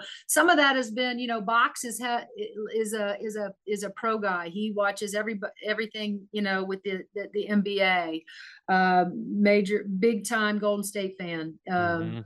you know and so uh you know and then Rhett watches the nba of course as, as well i think we're all try to be we all try to be students of the game and so um you know every every morning at 10 o'clock we have a staff meeting and we're talking about okay how can we get an easier shot for mac at the end of the shot clock how can we get sara involved in maybe coming off of uh, not just you know easy double staggers, but where she's she's the screener and then receiving a screen. Mm. Um, and so we try to break it down. But I've I've loved what um, uh, you know some of the stuff, and I have to believe that what Becky is running at Vegas is a lot of stuff that she learned probably in San Antonio From with Pop Popovich. Yeah. and some of those, those pro sets.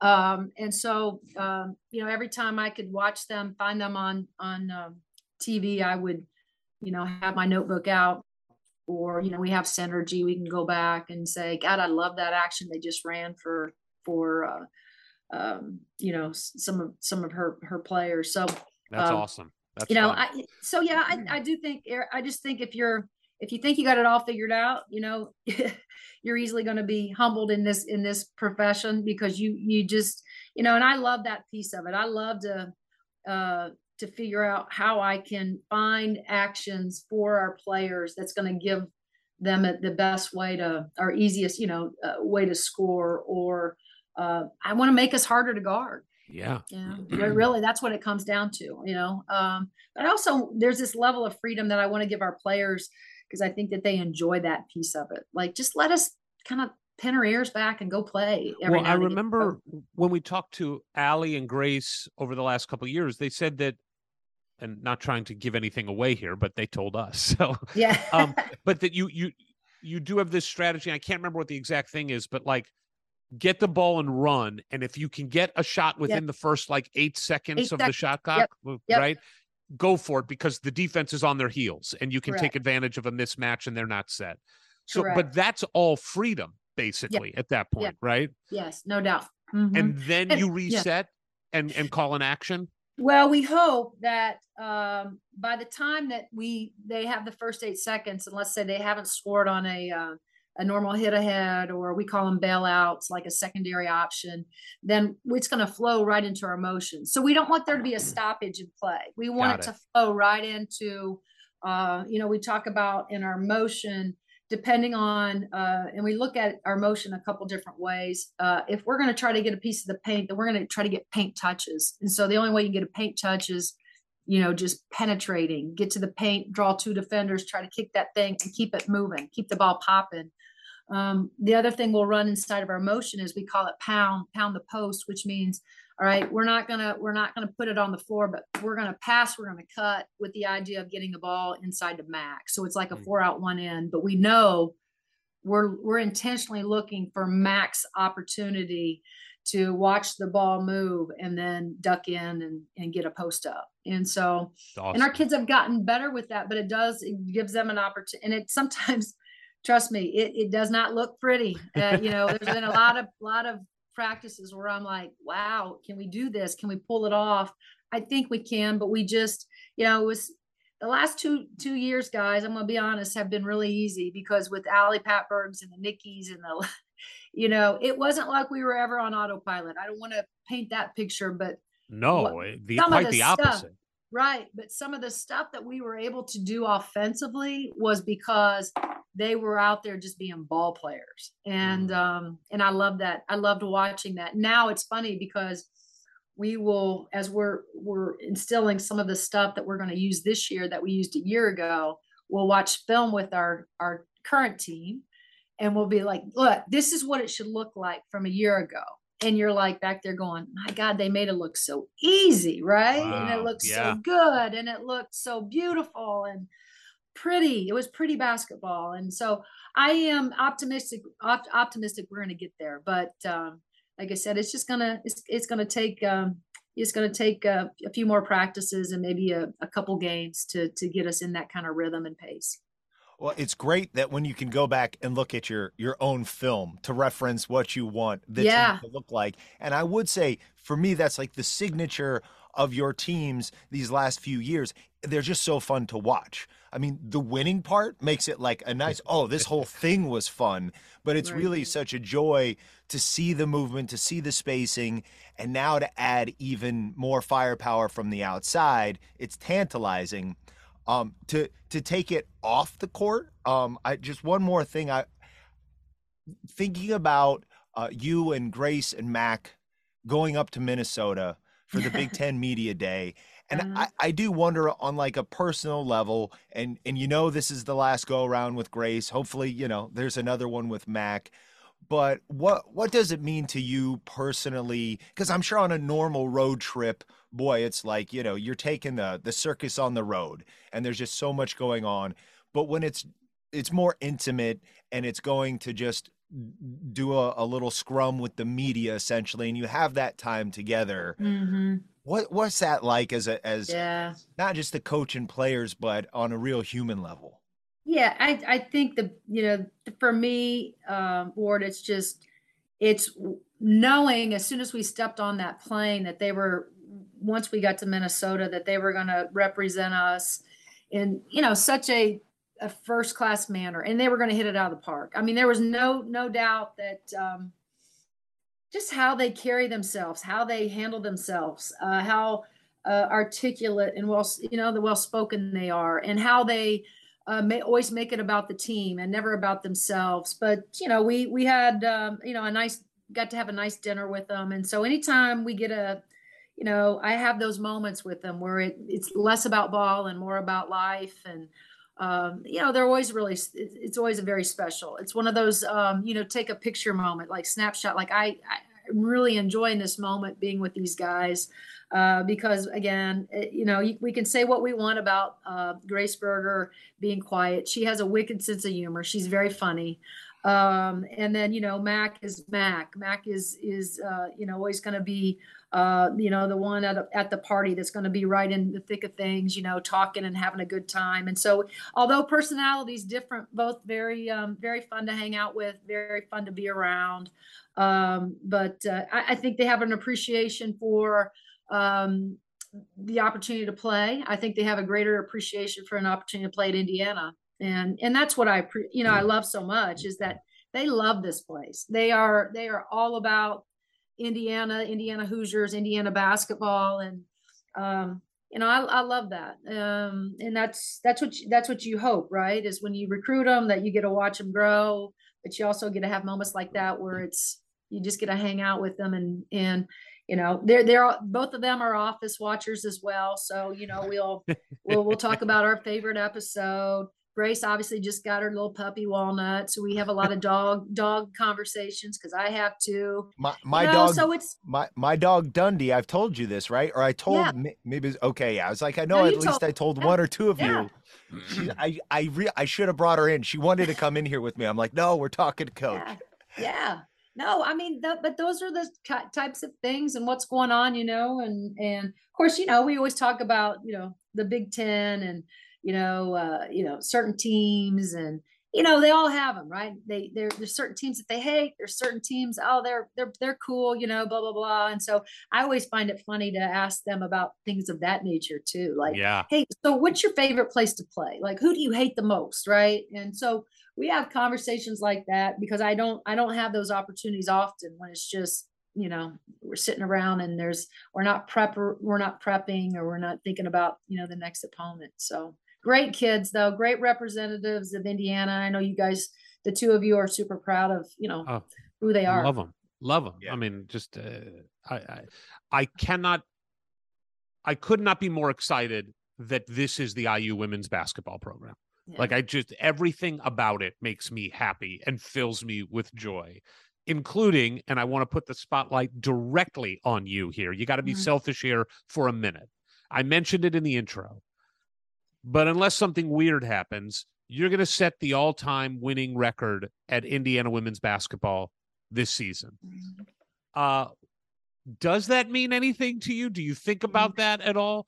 And can I send you a special cigar for you and your dad for when that game happens? the first uh, answer to your question is no i don't i never think about any of that stuff um, and the second the second answer to your question is absolutely you can send my father and i any cigar that you want to and, and any hey any opportunity that we have to or occasion um we know, need, we sit- still need to do that. We need to take you up on going to That's right. Seymour and the Mm. four Sitting of on us. the porch. yep We got to yep do it. yep or you guys can just come here to bloomington and i have a nice little back porch and it won't it doesn't Let's matter do if december or january you guys if Not- if uh, Yeah, There's no, been- neither Eric, not, I not to us either. Not to us Yeah. either. Matter of fact, I think my sister sent you a picture, and it might have been January. She sent you a picture of my father and I. and you yes, were- I loved it. I yeah. loved it. uh, No, you Ward and know, I are great in the cold. We're great. in- if if it just doesn't time out this year though, we'll we'll get there in the spring You for should. sure. He'll he'll he'll still yeah he'll he'll uh, smoke a cigar with you good you good men anytime you come. All right. Bloomington. So, but but going back, I get that you don't think about it, but I'm bringing it up. It's got to mean. I mean, look, you're going into your ninth year. You've been coaching for 19 seasons. You know, after this next year or so, more than half your coaching career will be at Indiana. This is your home, Yeah. and and you have gone from a program. Let's be honest, that was in a little bit of of well historic shambles because it just never was that good and you took over at a really difficult time when Yeah. things weren't great and now here you are about to set the record what does that mean to you Um, I, I it just means that we're doing things the right way. It means that I have the right people around me. Uh, from a staff perspective, That means we're getting the right kinds of kids.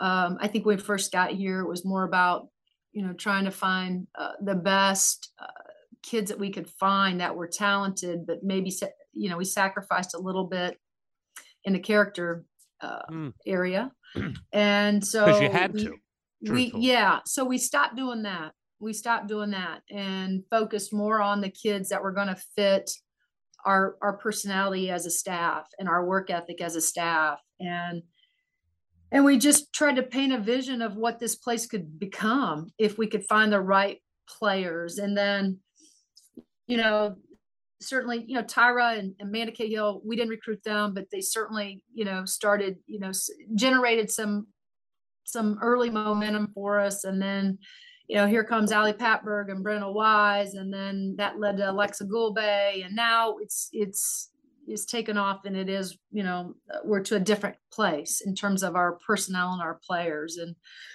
and winning and, and all of that. Um, but to say that we've changed, we haven't changed anything in terms of our approach, what we say to kids, how we recruit kids. Um, um, and, and that's what I love about it. I love the fact that we haven't changed as uh, our expectations, but we haven't changed the um, you know the way we thought we could build it. We we just we just haven't, and um, and we still work under this. Uh, you know, as Box would tell us, hey, all we got to do is get to you know a Sweet 16, Elite Eight, and maybe recruiting. You know, we'll gain, and we have, but it's still super hard. It's still yeah. super hard to get those best players in, you know in the country to to uh, and not that we're not in conversations with them but you know there's a lot of other great women's basketball programs and choices that they have. Uh, but the one thing that i'm most proud of is that we haven't um, we haven't lowered our our our uh, you know um, your standards Exactly. Right. We have not lowered our standards for who we will invite into this family. Mm. Um, and that's what's that's what's made it work is I is, love that. Yeah. I mean, present, you have present company, your, present company excluded. Yeah, I mean, you have lowered your standards tremendously for who you're willing to talk to on a podcast. But other than that, yeah. you kept them pretty high.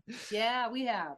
Um, well, coach, listen, we always appreciate talking to you. We love you. We love the program. We love your players. We can't wait to be back in Bloomington soon to see you play. The season's right around the corner, and we will be smoking cigars for every one of your wins. Yay. And there's going to be a lot of them. so good luck to you. Good luck to the Thank team. I can't wait to see you in person. You too, guys. You take care. Thank you. That was a guest. That was a guest. What's my line I always say? Just love her. Just love, yeah. you know. Yeah. yeah. It, uh, anything Coach Moren would ask you to do, you'd be like, yes, as long as I can be around you, Coach, I would do it. I I love everything about her. I love how she talks. I love how thoughtful she is. Um, I love this like there is this confidence to her that is so easy. I'll call it an easy confidence. You know, it's not in your face, it's not braggadocious. It's just she's very confident in what she is and who she is and what they have built. And there is no better line than we will not lower the standards for who we invite to be part of this family. I mean, that is awesome. It is. It is. And when, you know, we, we spend so much time like being like, oh, with the with the men's team of like to get to this place and like clearly Kelvin Sampson's one of the best basketball coaches on earth, but he didn't have standards on the kind he of He was willing to sacrifice character. Yeah, and and that um for for a, a coach to be able to manifest her own ideal program and the confidence you speak of well i think it's got to be in there uh, from birth from upbringing from from life experience that in early days when you're navigating a program with no history to draw upon um, and even maybe having to navigate some some less than ideal candidates for your program, but to just have that vision and the confidence to convey that vision season in and season out until now it's a reality and you've been living it for several seasons and we all benefit from it. Yeah. And and i do uh, it it would be interesting to go back and and interview coach moren as she's arriving fresh faced at iu taking over the program and it is because i feel like every time we've talked to her that's the exact same person on the podcast in real life that's who yeah, she is. Yeah, and, yeah. And I would suspect that's pretty much exactly who would have had day one when she was on the job, and and it it ultimately manifested now in what this program is. But there is also like, gosh, though after seeing it work, does it add just a little a little extra swag in your swagger? I don't know. Yeah, I mean, it's you're right. I can't compare it to what she was when she first walked in here. But what what is interesting is I was looking at her overall career, and clearly her overall career is successful. I mean, she's got she's 371 and 219 overall. But if you take Indiana out of that, right, she's like a um, she's like 200 and 130 or something like that. Her record before Indiana was nowhere near as good as her record at Indiana, you know, uh, at Indiana State and, uh, and other places. Got to give Fred Glass a lot of credit for bringing her in, True. but something clicked here that we always hear about fit, that the fit's got to be right. And the fit Mhm. clearly was right here.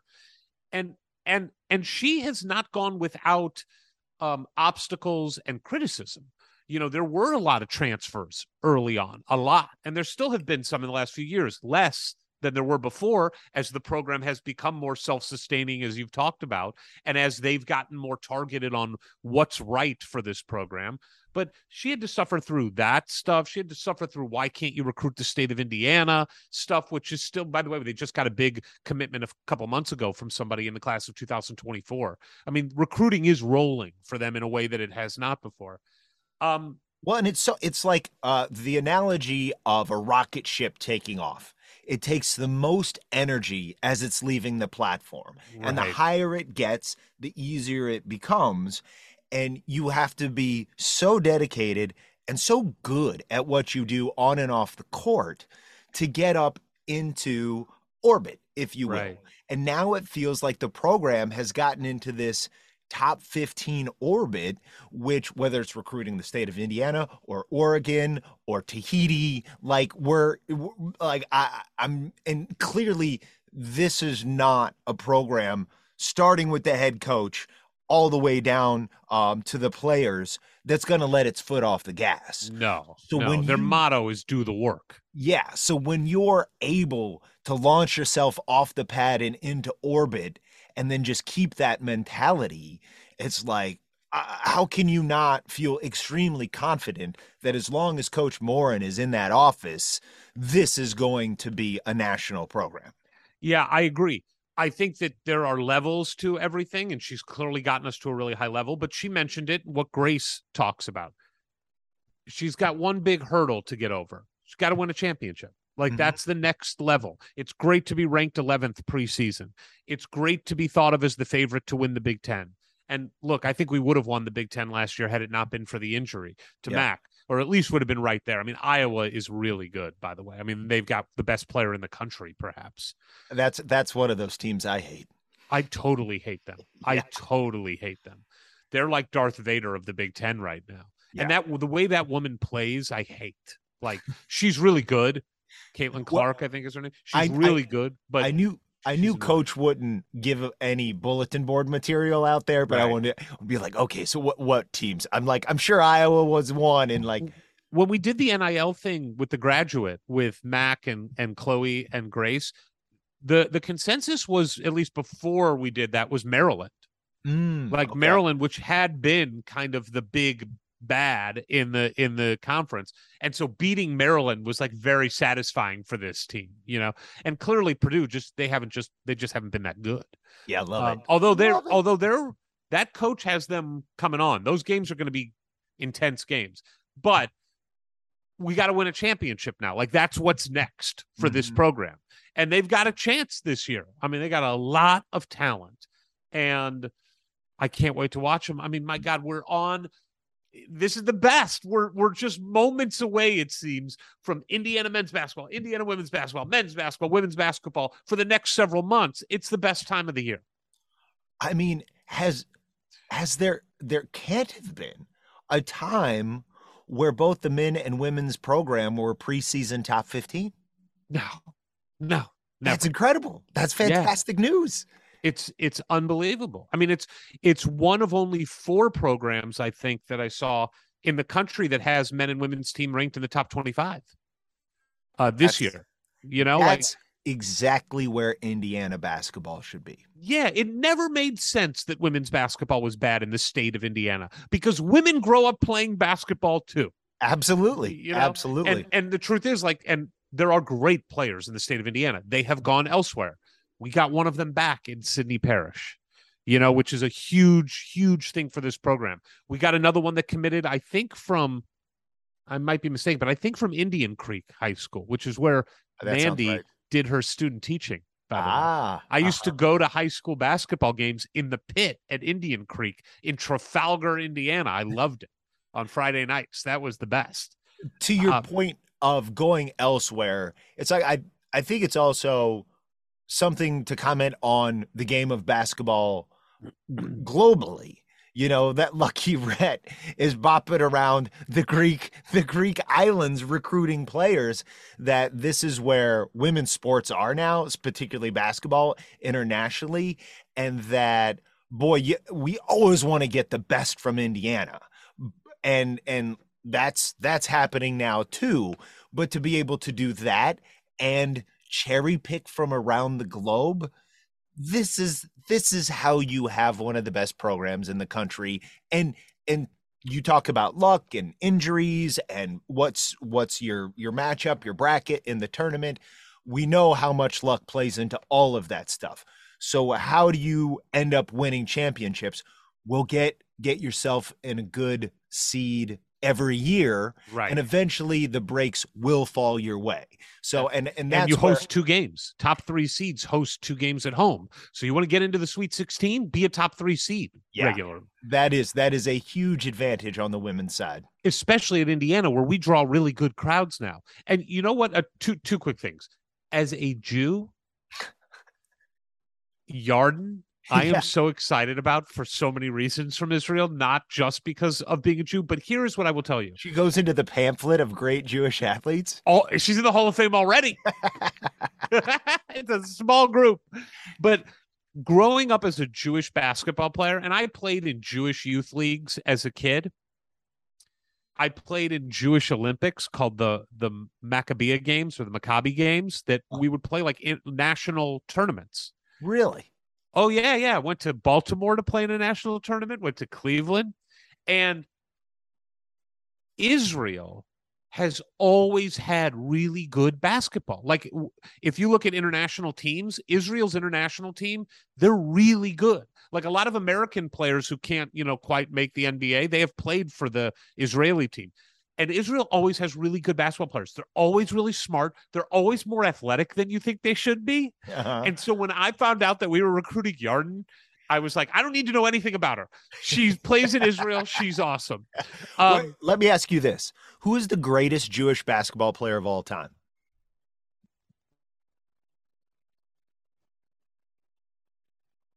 I should know that off the top of my head. Yeah. Um, I, you know what? I'm gonna have to get back to you on that one. I mean, I, I mean, Don Schlundt sounds like he should be Jewish.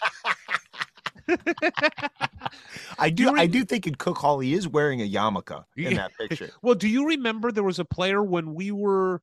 I can't remember if it was when we were in college or right before. There was a player from Minnesota. I think his name was Sam Jacobson, who was him. awesome and an Orthodox Jew and couldn't play on Friday nights or Saturday afternoons. Oh, crazy! And he was like the best player on their team or one of the best players on their team. Are you looking up best Jewish basketball players? I would say just in my initial look, it's Sue Bird. I didn't know Sue Bird was Jewish. You learn something new every day. Um, let me see. Okay, here we go. Jordan Farmar of the Lakers, Okay. Yeah, he was good. Omri Caspi of the Kings. I Never remember heard of him. Um, Max Zaslovsky. Uh, Nope. he he was uh, on the Chicago Stags uh, of the 1940s. God, this list got bad quick. Ernie Grunfeld. oh no, we don't know from the Knicks. Yeah, yeah. Yeah. Ra- Rudy LaRusso. Oh yeah, yeah. Which sounds like he should be Jew, uh, Italian. Yeah, LaRusso. totally. May- maybe mixed heritage. Art Heyman definitely looks like a peer of Don Schlundt. um, who we, oh, Amar'e Stoudemire. I Yes. don't think that counts. Converted, converted, and a slightly different kind of Jewish. And then the number one all time I mean, who doesn't love Dolph Schayes? Yes, Dolph Schayes. Okay. You know what's funny? When I was saying uh, Don Schlundt, I was going to say Dolph Schayes sounds like he should be Jewish, but I'm glad that he is. Numero uno, baby. All right. So, but I want to make a serious point. How much time have you and I spent talking about Indiana recruiting, especially in the state of Indiana, but everywhere, when we say a 17 year old kid does not know Indiana basketball as being even good, Mm-hmm. right? We talk about it all the time. A 17 year old kid means that they really started paying attention when the, what they were eight or nine. So that's like 2014, and we've sucked. Like mm-hmm. we've sucked. We had one good year in there. One Yeah. women's basketball, where they have always struggled to recruit the top players from Indiana because the program has not been good. But if you're a 16 year old kid now playing in the state of Indiana, when you were eight years old, that was Teri Moren's second year at Indiana. That was Tyra Buss and that team winning the women's NIT. That's Ali Patberg and um um and you know Grace Berger and Brenna Wise going to the NCAA tournament, going to the Elite Eight. I truly believe that over the next few years, you're going to see the top women in the state of Indiana come to Indiana more because we are the cool program for them and have been now for almost a decade. It took a couple years, Well, but it wa- that's lo- lo- huge. almost almost longer, I would say, only because of the conversation we had with Sid, where oh, she still a couple of years ago elected to go to Oregon because there's Phil Knight sitting in the bleachers and and and but but now that she said it is cool to be at Indiana again. I mean, I think it takes a while for for the whole mindset of a whole country of young women to change and and that can only happen when you're rooting out historically a negative perception by the sustained success. So it's not even like two, three seasons of it and a good class of, of women coming through and and having some wins. It's like, oh no, it's it's it's wave after wave, almost like, you know, several different iterations of, oh, it's it's not this special group of players. It is this coach and this program and this culture that makes it really a more of a, a, a permanent shift where a player coming up can be like, no, I know Indiana is going to be Yes. good. I know it's cool to go there. And even with Sydney, you know, Sydney's 20 years old now. Maybe oh, didn't she just turn 21? I think her birthday when we when we interviewed her was her 21st birthday. That's right. um, when Rhett started recruiting her in eighth grade, that was six years ago. That was before Teri Moren had seven years of consecutive 21 seasons. That was before we went to back to back Sweet 16s.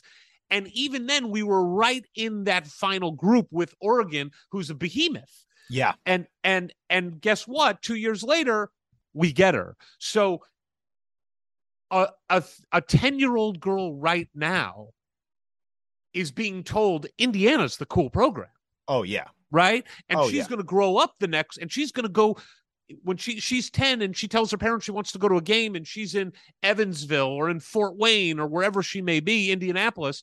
They come down to watch Indiana play with five, six, seven thousand people in the stands against good teams and and winning. It's a different ball game in recruiting the state than it was the previous generations of Indiana women's basketball. And then you mix in like the the personability the the just interpersonal skills of this coaching staff and how charismatic they are and with style of play which we hear a lot about. And you, and you've and you've you've now you're checking all the boxes of how do you get the best players. And look there there's you know 20 30 great players available every year coming out of high school not maybe quite so many at that sort of ceiling uh in the transfer portal but certainly some very very good ones as as we've gotten into the program Yeah, I mean year. Sara Scalia. I, I I mean she would be a top ten player. Yeah. So if you're looking at, uh, let's say, 30 or 40 major impact players uh, every cycle through both that you could potentially get in, well, probably at least half of them are not a good fit. So now, now you can start to focus in on the players who check all the boxes. And because you as a program check all the boxes, now you can really find the best players who are the best fit and have a great shot at landing them. Totally agree. Follow us on Twitter at Hoosier Hysterics for the hysterics. No E, no I. But, But the sometimes sometimes why? The season is upon us. From the halls of assembly, you'll hear us scream and shout. Our love of Indiana is manic and devout. Everything I you we discuss in unique manner. We won't be satisfied until we hang another banner. Us two goofy guys go by names of Ward and Eric. And as you probably know by now, we're Hoosier Hysterics. Hoosier Hysterics. Hoosier Hysterics.